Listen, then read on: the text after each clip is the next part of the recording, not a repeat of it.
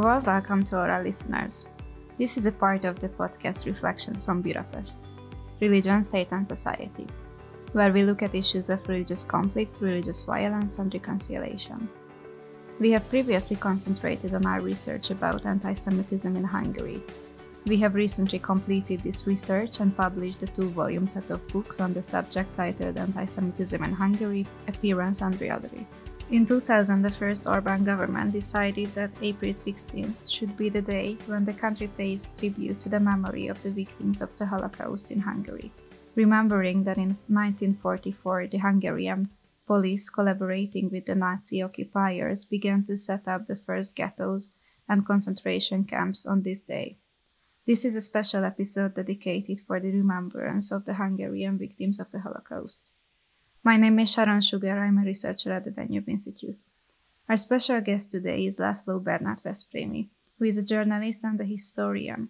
His recent book titled Bereft of Council, The Jewish Leadership in Hungary and the Holocaust, 1944-1945 was published this year. Let me introduce my colleagues, Professor Jeffrey Kaplan, a distinguished fellow at the Danube Institute, and Virág Lőrinc, a researcher at the Danube Institute. Thank you for joining us, Mr. Veszprémy. To begin with, could you tell our listeners about your background and why did you start to research about Jewish Council during the Holocaust era? Yes, thank you for inviting me. Um, well, I have always been uh, interested, ever since I've become interested in, in history, I've always been interested in, in the history of uh, Jewish leadership in Hungary during the Holocaust. Uh, I have written a number of books on different subjects, but uh, this is actually the first topic that I really started researching. So, uh, if somebody were to look at the uh, footnotes of this book, they might find some emails I have exchanged with other scholars and, and survivors and witnesses, and they can see the dates that these emails date back to 2013, 2012. So uh, I've, I've spent a lot of years doing this research.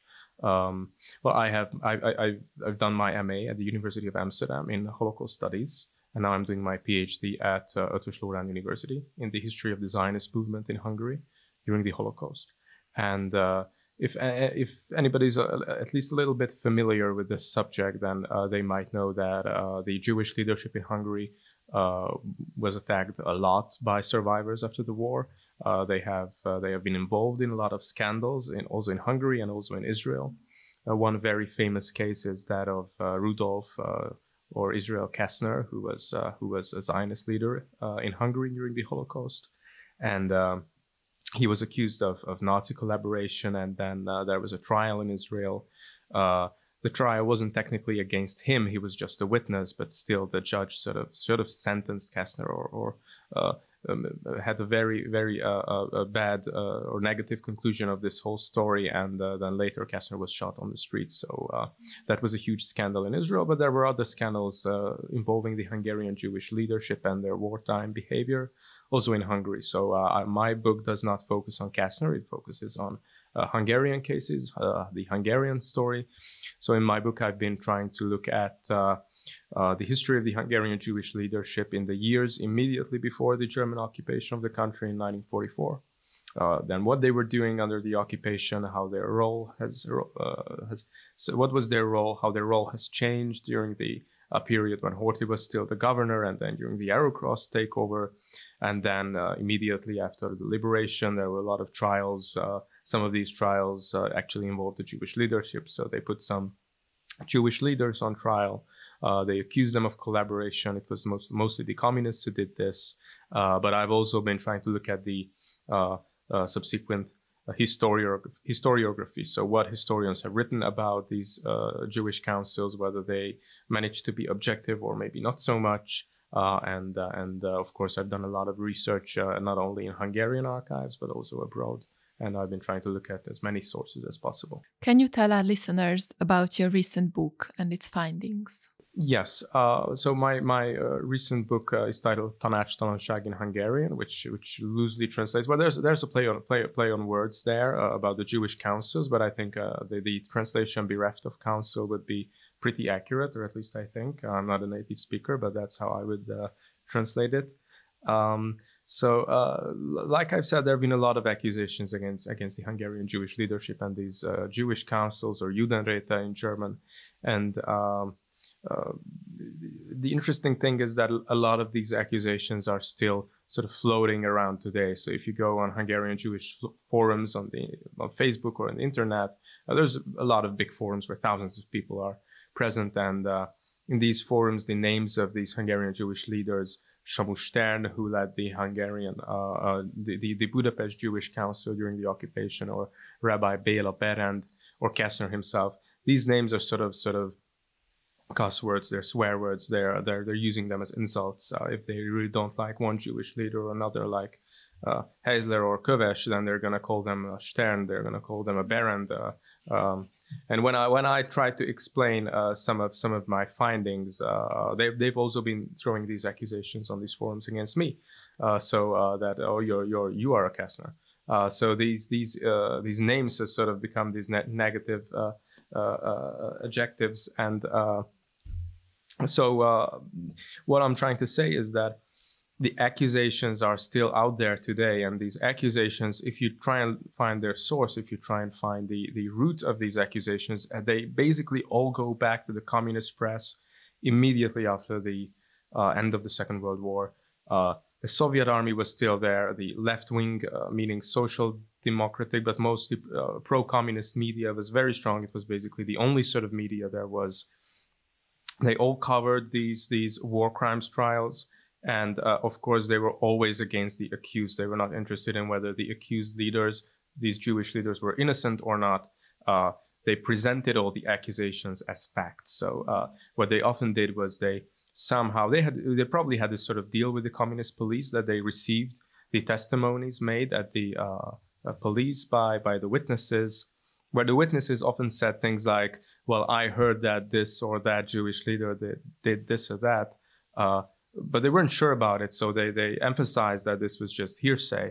And then the newspapers took these testimonies and they presented them as facts. So the title of their, uh, their article would go something like Rabbi Bela Berend robbed corpses and raped Jewish women.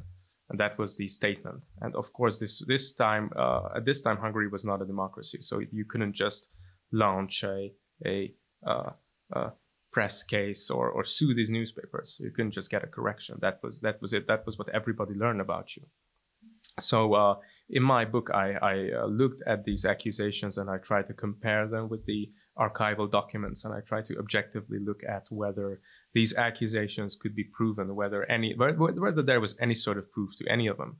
So because of this, the tone of my book might sound apologetic to the average reader, uh, and it, it, probably is to some extent because the accusations were so blatant, they were so ridiculous uh, that uh, just comparing them to the archival evidence uh, in most cases gave me the result that these these accusations were, of course, not true. Uh, which doesn't mean that some of these charges or some of these accusations were not true. Some of them I, I was surprised to find that they were in fact true. So within the Budapest Jewish Council, there actually was some sort of uh, yeah, there was a lot of corruption. They, of course, tried to help their own friends, their own family members. So, yeah, that was true. Uh, they did occasionally discriminate against uh, uh Jewish converts to Christianity. So, these uh, so, sort of, they, they were called the Christian Jews. So, they did, in fact, discriminate against them.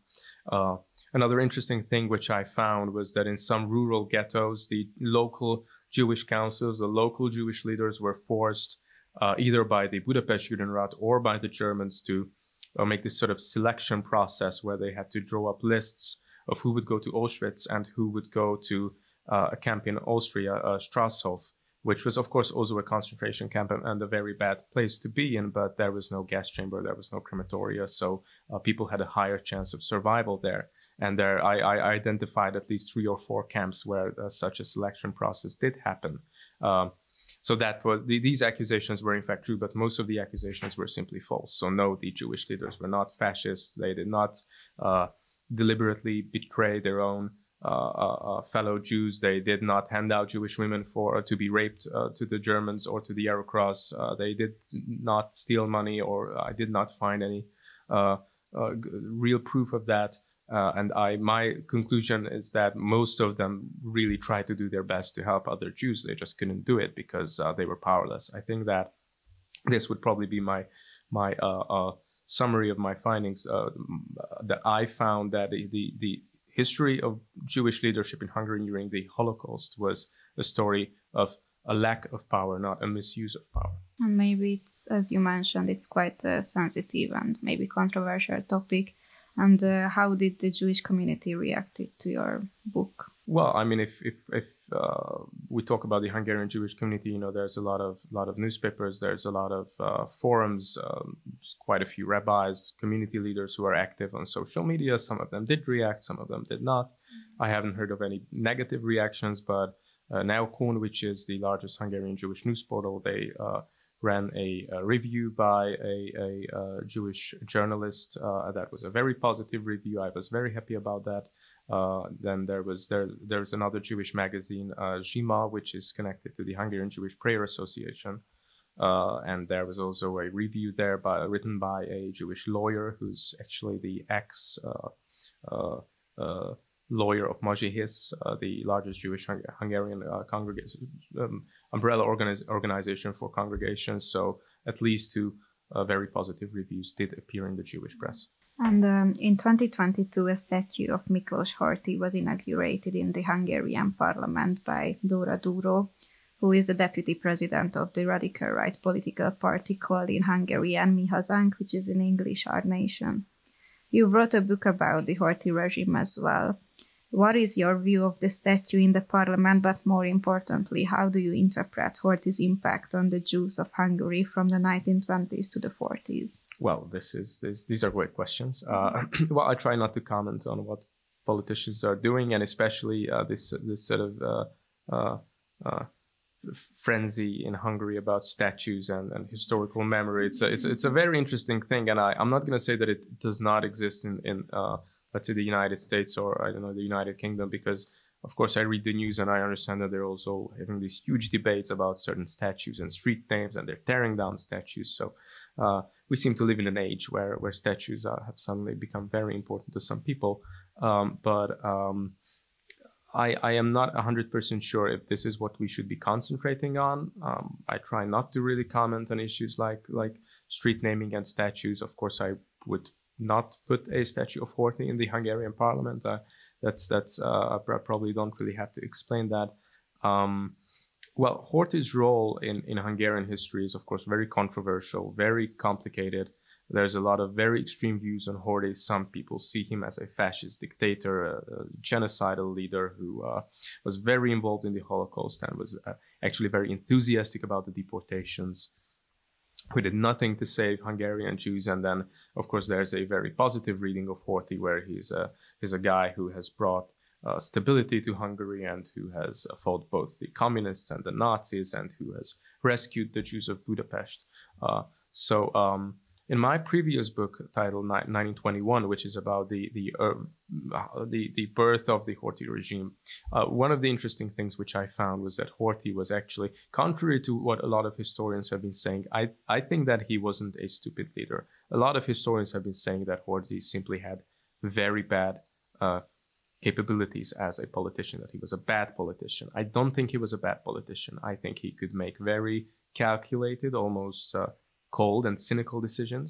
I think he uh, was actually thinking more as a politician than as a military military leader most of the time. And uh, also during the the uh, uh, per- period of the deportations in 1944, uh, it's still a huge question for me why exactly Horthy did not act sooner uh, about the rural deportations. Because there's no debate that he has stopped the deportations when it came to the capital city in July 1944. No one is debating that. They, historians are merely debating the uh, intentions. And some historians have been saying that Horthy hated the Jews in the countryside, and then he, he, for some reason, just decided to save the Jews of the capital city. And that, to me, is a it's it's it's a bit. Uh, I, I see a conundrum there, and uh, I, I, have been thinking a lot about what could be the solution for that. I'm still not a hundred percent sure what exactly Horthy knew about the the uh, goal of the deportations, um, and it's also a very interesting question what exactly he. Well, I use the expression internalized in my book. Uh, it's also an imp- important question about the Jewish leaders because I have found some very um, uh, uh explicit, uh, very very outspoken uh, evidence uh, during my research that at least by 1943, the Hungarian Jewish leaders knew, knew exactly that the Germans were murdering Jews in uh, the occupied countries. In fact, I found, found a press review at the Hungarian Jewish Archives, and I don't think a lot of other historians have had a look at that material. And the Budapest Jewish leaders actually uh, managed to get uh, newspapers from Switzerland, which which was a neutral country, and they had um, they had uh, a uh, you know you know the Swiss newspapers they wrote about the Holocaust, and in 1943 they reviewed an article from the, the uh, Zurich media, which said that the Germans had already killed by that by, by that point they had already killed uh, two million Jews in Poland. Uh, so the we know from this press review that the Hungarian Jewish leaders did know that, and still they did not spread the news. And it, my impression was that they had sort of not internalized these news, or they they thought that okay, maybe this is happening abroad, but this is not going to happen here. And it's also a very interesting question why Horthy did not act sooner. I'm not sure if I have a a, a good answer to that. Um, it one explanation. Uh, I'm not trying to say that this is what what necessarily happened, but of course, one explanation is that uh, Horthy did in fact receive the Auschwitz protocols not long before he stopped the deportations. That would be one explanation. And um, one interesting thing which I found in my research was that Horthy was in touch with the Budapest Jewish leadership, the Budapest Jewish Council, uh, during the uh, German occupation. There was even a meeting between the head of the uh, Budapest Jewish Council and Horthy uh, in in early September or the last days of August. The, the sources are a little bit uh, uh, they they cannot they cannot quite say exactly when this meeting happened. So that was that was certainly something which has which has changed my uh, understanding of Horthy. That he was in touch with the Jewish leadership. Uh, there was the there were these sort of talks between the Budapest Jewish Council and Horthy on how to help the Jews of Budapest. Uh, that was certainly something that was that was news to me. Uh, I'm not saying that these documents had not been published before, but maybe most historians have simply forgotten to inspect them or have not really incorporated them into their work. You've opened the question of the different fates of Jews in Budapest and the countryside. What was the difference in the councils, the Jewish councils in Budapest and the countryside? Well, the Jewish councils in the countryside, that was a, uh, a lot of the things which I did research on. I had this feeling that I just couldn't rely on the, on the historical literature, the history books, because uh, they were just sort of unknown subjects. There was a lot of stuff to discover for the first time. And uh, one of these subjects, uh, uh, especially was the was the subject of the rural Jewish councils. I have identified more than 150 Jewish uh, Jewish councils in the countryside, mostly in major cities, but also in like uh, small towns and villages. And I'm sure that there were actually a lot more of them. But uh, what we have to see about the uh, Jewish communities in the countryside is that uh, most of them were completely destroyed. Uh, their documentation was destroyed if you go to the Hungarian Jewish archives, there's barely a few slips of paper uh, from the documentation of these communities, so it's just very difficult to put together the story. Uh, but luckily, I have found a few memoirs, a few war crimes trials in the countryside, some documents, so I, I think I have given the best picture that I could. Uh, the rural Jewish councils were completely abandoned. Uh, they couldn't turn to the Hungarian authorities because they were not helping them. The local German authorities were just torturing them and, and taking their money and using them to uh, uh, con- confuse the Jews, to get them to move to the ghetto, to get them to organize the life in the ghettos, and then to sometimes, uh, only in very few examples, but sometimes to get them to board the train, the trains, and to and to do this uh, selection process, which I've already mentioned. Um, one interesting thing is that there were some war crimes trials against rural Jewish leaders uh, in in, in uh, the rural cities of uh, Szolnok, Gyula. Um, there were some. They wanted to do some trials in Szeged, but they that didn't happen in the end. Uh, they dropped the charges. Uh, most of the charges involved this selection process. So a lot of the people who came back from the camps, they accused these leaders. They said, "Why did you not select my family to go to Strasshof? My family went to Auschwitz, and that's your fault. And you knew, you knew what was happening." And then these leaders tried to say that they didn't exactly know but uh, I suppose that when you see two lists of people, and on the one list there's the community leaders, the uh, families with a lot of children, uh, people who have are famous, people who have achieved a lot uh, in their in their work for the Jewish community, and on the other list you see well the average folks, then you can probably sort of guess that uh, one group of people is probably going to a, a maybe not so horrible place. So. Uh, they're, they're, they're, I, I, I'm not entirely convinced that these leaders did not know what they were doing Um, some of these leaders actually received prison time at first, but then their uh, uh, the sentences sentences were were overturned, and um, um, yeah, so the the story of the rural Jewish councils is is is very much uh, still in the darkness. There's still a lot of uh, research that has to be done. So uh, uh I don't think that uh, that uh, my my book has has sort of finished the research. There's probably still a lot of things to look at. And to follow that up just a little bit, my own curiosity. In the immediate post war period, when there was still a period of chaos before the communist government really established control, there was a wonderful opportunity for private revenge.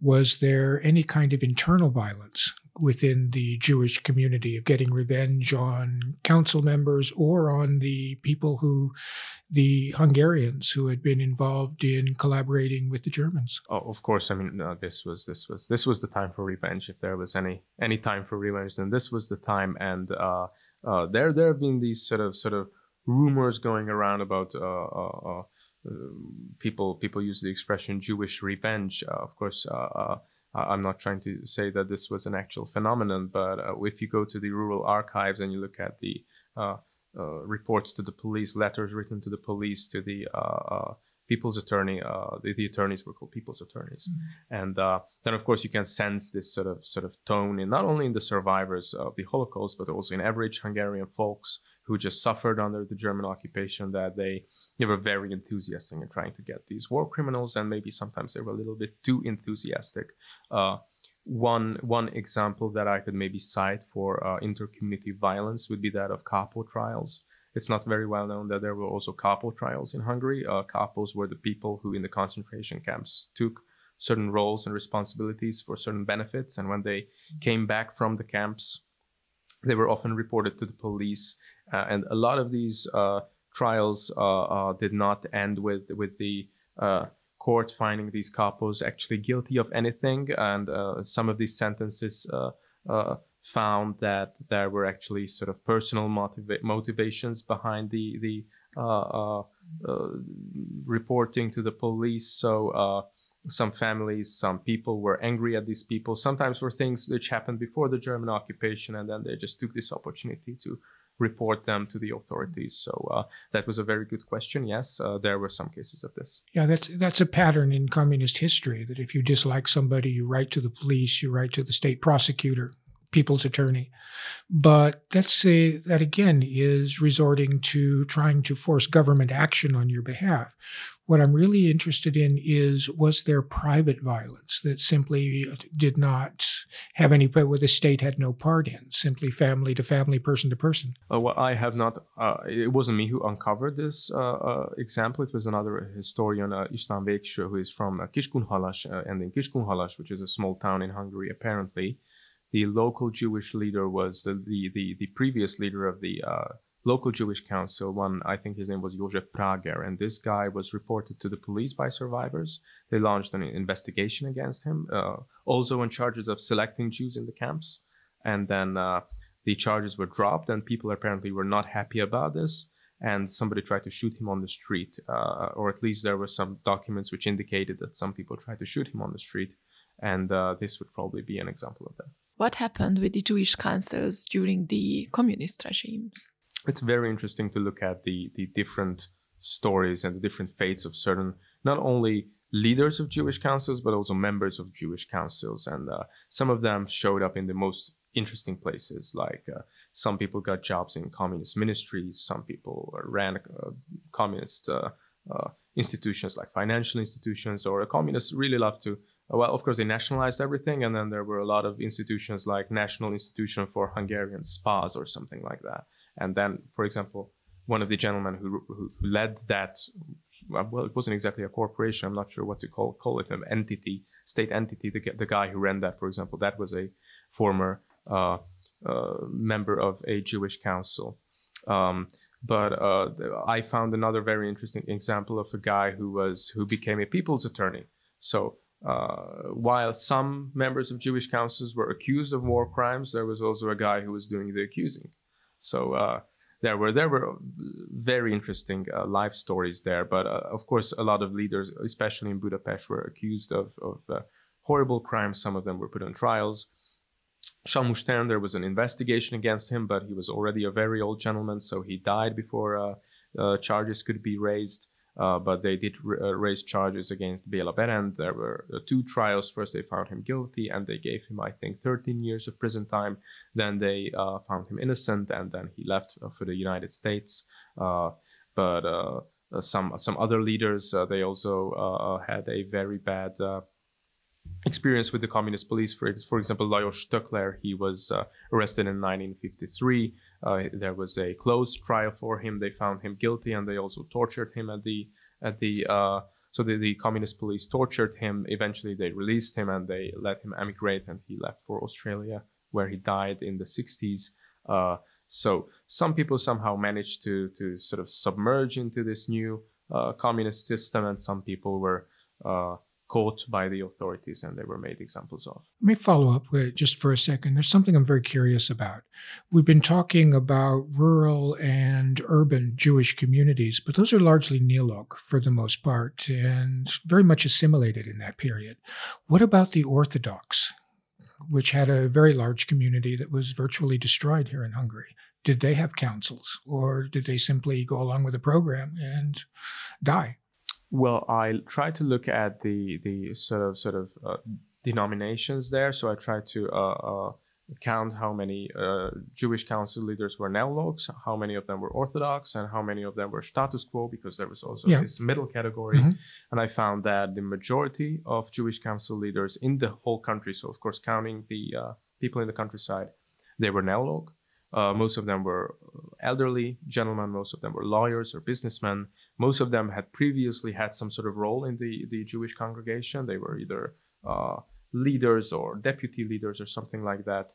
Uh, I'm, I'm just saying this because there's there, there there's been sort of this story going around that the Germans picked the like the lowliest people they could find, uh, these these sort of uh, uh, nigh criminals or something like that. And uh, that was not not exactly what I found. Most of the, the leaders of these councils had previously been involved in Jewish life.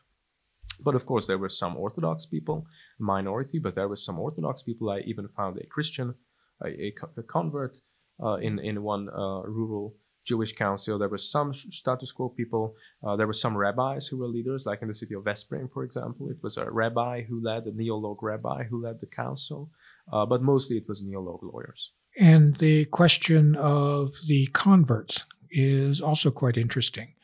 The Germans did not recognize the conversion. Obviously, what was the what was the test of being Jewish to be included in the in the Holocaust? Well, one one uh, thing that might might be interesting for uh, uh, people who are not not uh, Holocaust scholars is that, uh, of course, uh, there were there were official records of who was Jewish and who wasn't, but it was also something that had to do with uh, just looking at people. One very interesting story is the story of the former uh, Főispán, which would be a sort of the head of the administration in the city of Nagyvárad, which is in uh, Romania today. And uh, this guy, uh, he had a big beard, and, and he was just walking on the street, and the Germans thought he was Jewish, so they arrested him and he kept saying that well i'm not jewish. I'm, I'm, I'm, a very important people in the in this city and they just didn't care. And then the hungarian authorities had to go to the germans and explain that oh you caught the wrong guy. He's actually very influential. You don't you don't want to arrest him. And there's another story of a rabbi uh, from Békéscsaba who survived the war uh, later went to israel. He was a right-wing zionist. And in his memoirs he wrote that uh, he, t- he he had bought a the, the clothes of a calvinist priest he changed his uh, mustache a little bit. He changed the glasses he'd been wearing. He bought a cheaper pair of glasses. He bought a, an anti Semitic newspaper, an Arrow Cross newspaper, which he just opened on the train and nobody bothered him.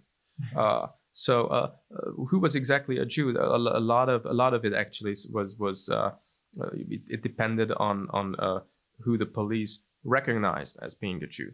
but also Tom Lantos, you, you, know, the, he's already the the former um, the, uh, the, late American politician, I think he also explained in uh, in an interview that he had blonde hair and blue eyes, and just nobody thought that he was he was uh, Jewish. Well, about the converts, uh, of course, yes, the Germans did not recognize conversion. The converts were also forced to uh, be in the Jewish Council, also in Budapest.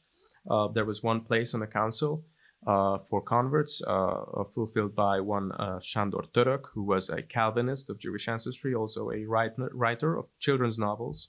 Uh, and he was actually very much involved in uh, informing Horthy about Auschwitz. So uh, he was probably the person who who has brought the Auschwitz protocols to the office of, of the governor. And uh, later that he he uh, headed so so later he sort of separated from the central council and he headed the council for Christian Jews but this was a very short-lived thing. He didn't do a lot of things there uh, but also in the countryside I have found some converts and these converts often wrote letters to church leaders uh, Catholic uh, Calvinist Lutheran church leaders so going to Christian archives is actually a very good source for these sort of uh, complaint letters where people wrote to the bishops and to the priests, and they said, "Well, the Jews are torturing us. They are, uh, they are taking all our money. They're making us do the hard labor while they are doing the office work." So there's a lot of accusations there. Some of the language is actually pretty anti-Semitic, which is interesting because it's coming from people who were technically Jewish themselves, but they they were converts. So uh, this this uh, again sort of explores a, a different level of uh, internal conflicts. I'm not even sure if we can call it internal because that would was you know I'm not trying to say that uh, I I don't consider these people Christians, but uh, they did not see themselves as Jews. They, their letters are often voiced in a in a certain way uh, where they are complaining about the Jews in general. It's an interesting historical dynamic that the sages used to say the greatest enemies of the Jewish people are former Jews, are those who have converted. And it's something that's not new here. It goes back to the second century. So it's really quite old. To react to another current issue, the US ambassador to Hungary, David Pressman, caused quite an outrage with his recent deci- decision to invite Jobbik president Márton Gyöngyösi to celebrate the Jewish holiday of Pesach at his residence. Gyöngyösi was the one who called for the creation of a list of Hungarian politicians of Jewish ancestry some years ago. What was your reaction to the scandal?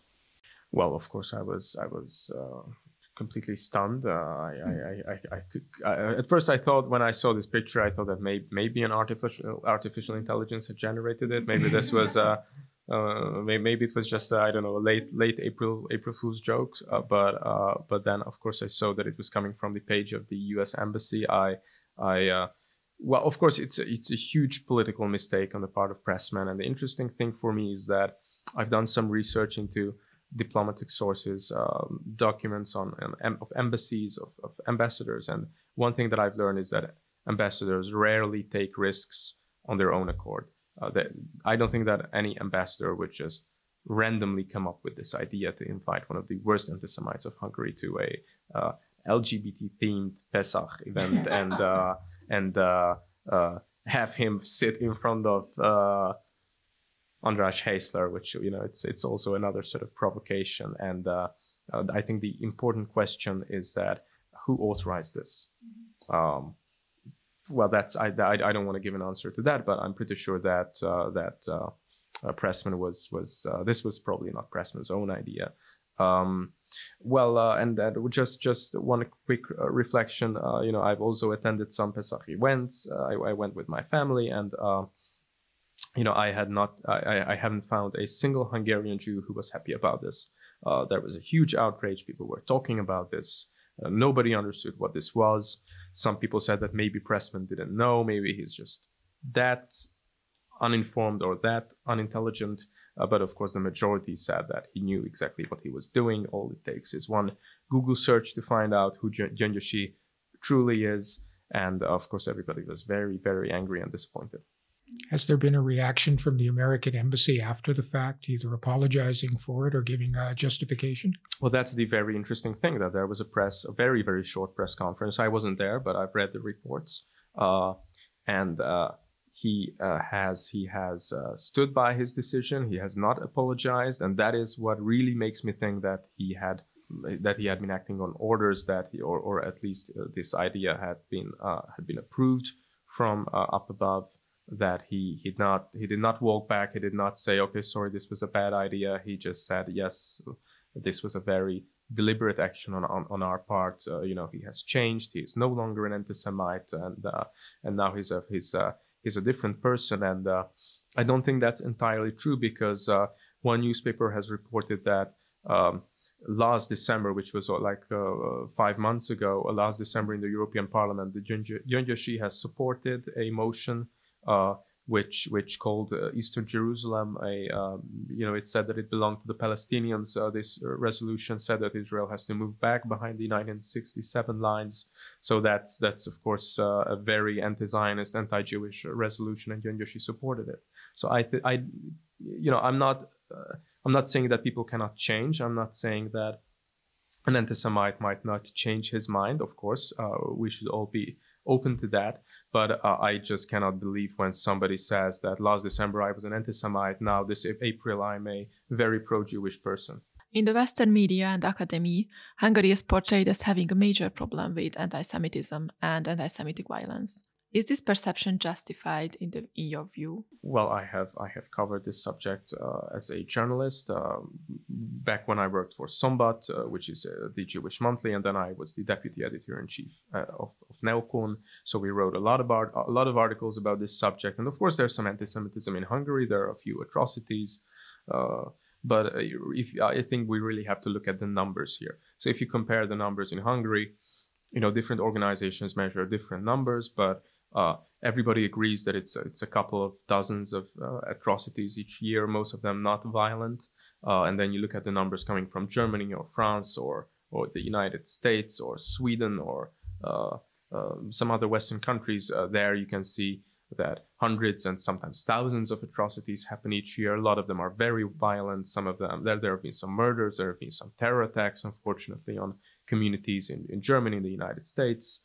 Uh, so I don't think that anybody can uh, look at these numbers and then reasonably say that Hungary uh, even even compares to what's going on in these countries. And of course, uh, uh, uh some of these attacks have to do with far right violence uh, in the United States. In Germany, we know that some of these attacks were committed by neo Nazis, but some attacks have been committed by Islamists. For example, in Denmark, there was an attack on a synagogue. I think two people were killed, and that was committed by an Islamist. So I'm also pretty pretty convinced that while far right violence is a real uh, threat uh, that has to be dealt with, it also has to do with uh, mass immigration and with uh, Islamism, which just flows into Europe, flows into the Western world, and of course it brings anti-Semitism. Is this what makes Hungary a relatively safer place for Jews? The fact that um, immigration is restricted, there's not a large Islamic community, or is there something deeper? Well, I think it probably also has to do with the fact that uh, uh, Con- contrary to all reports, the Hungarian government is actually very pro-Jewish. So there's a lot of support for the Jewish community.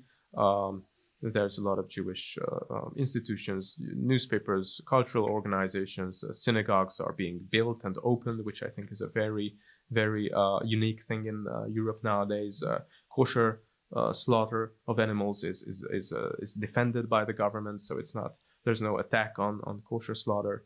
Um, so uh, there, so these these probably also are, are, are, important aspects of why there's a flourishing Jewish life in Hungary today. But of course, it also has to do with the fact that there's there's very uh, small immigration. Budapest is maybe the only really big city, capital city in Europe where there are more Jews than Muslims. So uh, that that that uh, we we cannot ignore that fact. I'm sure that uh, there's at least some sort of connection between the two. Thank you so much for your time and answering all our questions. Stay tuned for the upcoming podcast featuring distinguished guests from Hungary and abroad.